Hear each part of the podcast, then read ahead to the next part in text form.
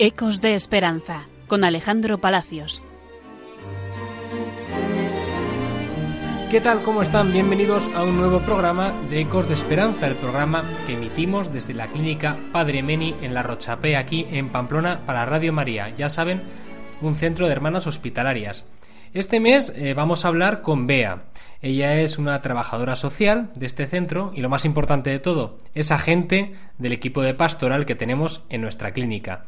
Vamos a hablar con ella en qué consiste no solo la pastoral, sino también qué tiene de especial este servicio y qué puede aportar a un centro de estas características. Bienvenida, Bea. Hola, buenas tardes. Bueno, Bea, ¿cuántos años llevas trabajando en Padre Meni? 24 los que haga este próximo mes de mayo. ¿Desde hace cuánto tiempo, eh, de 24 años, llevas colaborando con la pastoral? Colaborando desde el principio, porque es un centro religioso en el cual es una parte bastante importante eh, o muy importante en la atención también al usuario de aquí. Y de modo más específico, pues unos siete años o así como agente, haciendo actividades y así. ¿Qué tiene la pastoral de especial aquí en Hermanas Hospitalarias?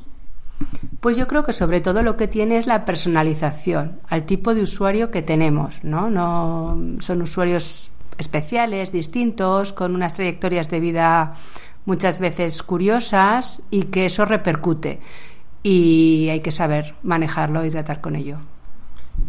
Eh, se han alzado últimamente, en los últimos meses, se han oído voces que hablaban de que habría que retirar cualquier atisbo religioso de la sanidad. En concreto, se hacía crítica, me acuerdo hace unos, unas semanas, un, mes, eh, a retirar una propuesta, a retirar que no haya sacerdotes en, en, la asistencia sanitaria. Aquí en este caso tenemos esta asistencia espiritual, que le llamamos pastoral. ¿Tú crees necesario, que es algo necesario, que exista este servicio en una clínica psiquiátrica como la nuestra? Hombre, no podemos olvidar que la salud es integral biopsicosocial y es una parte importante de la integridad de la persona. Evidentemente, la espiritualidad y la religiosidad es parte de ello. No podemos olvidarlo. Con libertad, evidentemente sin obligaciones, como había en tiempos, ¿no? Que había rosario a no sé qué hora y todos tenían que acudir a tal hora al rosario con plena libertad, pero desde luego eh, la mano abierta para el que quiera aprovecharse de ello. Y para los que estén preguntándose, bueno, ¿y esto de pastoral en qué consiste?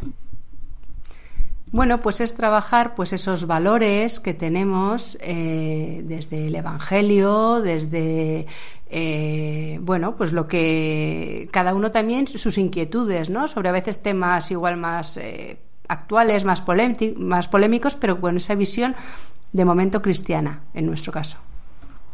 Además, no hay que olvidar que no solamente es hablar de, en un momento, lo que llamamos nuestros eh, anuncios, sino también ese acompañamiento en últimos momentos de la vida, si la persona, incluso la familia, a veces lo necesita, que estemos ahí acompañando, es que reciban los sacramentos aquella persona que quiere y que ve esa necesidad y las Eucaristías diarias para quien considere oportuno acudir a ello vemos un poco lo que aporta a los usuarios de la clínica el servicio de pastoral, pero a ti personalmente, vea en tu vida en tu vida personal, en tu vida familiar, en tu día a día, en tu profesión, ¿qué te aporta dedicar eh, este tiempo a colaborar con el servicio de pastoral? Pues eh, estar muy presente en que estamos al servicio del de al lado, ¿no? Al servicio del prójimo y ese samaritano que, que, pasó en su momento y no pasó de largo y ahí estuvo, pues ahí estamos nosotros, en el día a día, no solo a nivel laboral, sino un poquito más allá. Y eso te lo llevas a casa, a la vida personal. Y además, no olvidemos, como dice nuestro lema de pastoral de este año, eh, la pastoral es más, ¿no? Ese plus que nos llevamos eh, y que, bueno, las hermanas hospitalarias lo da. Y para ir finalizando, como trabajadora social, persona que trabajas eh, codo a codo con las familias, con las personas que aquí residen, ¿alguien se puede hacer esta pregunta? ¿Hay realmente demanda por parte de los usuarios de este servicio de pastoral? Pues sí, todavía tenemos esa generación que tiene muy arraigada ¿eh? el tema de la pastoral, la religiosidad, eh, la gente joven que entra sí que es verdad que tienen otros, bueno, otros estilos de vida, digámoslo así, pero se mantiene, todavía podemos decir que se mantiene, sí. Pues muchísimas gracias Bea por tu tiempo y nos despedimos de este programa mandando un fuerte saludo a todos los oyentes de Radio María. Un saludo a todos estos oyentes de Radio María.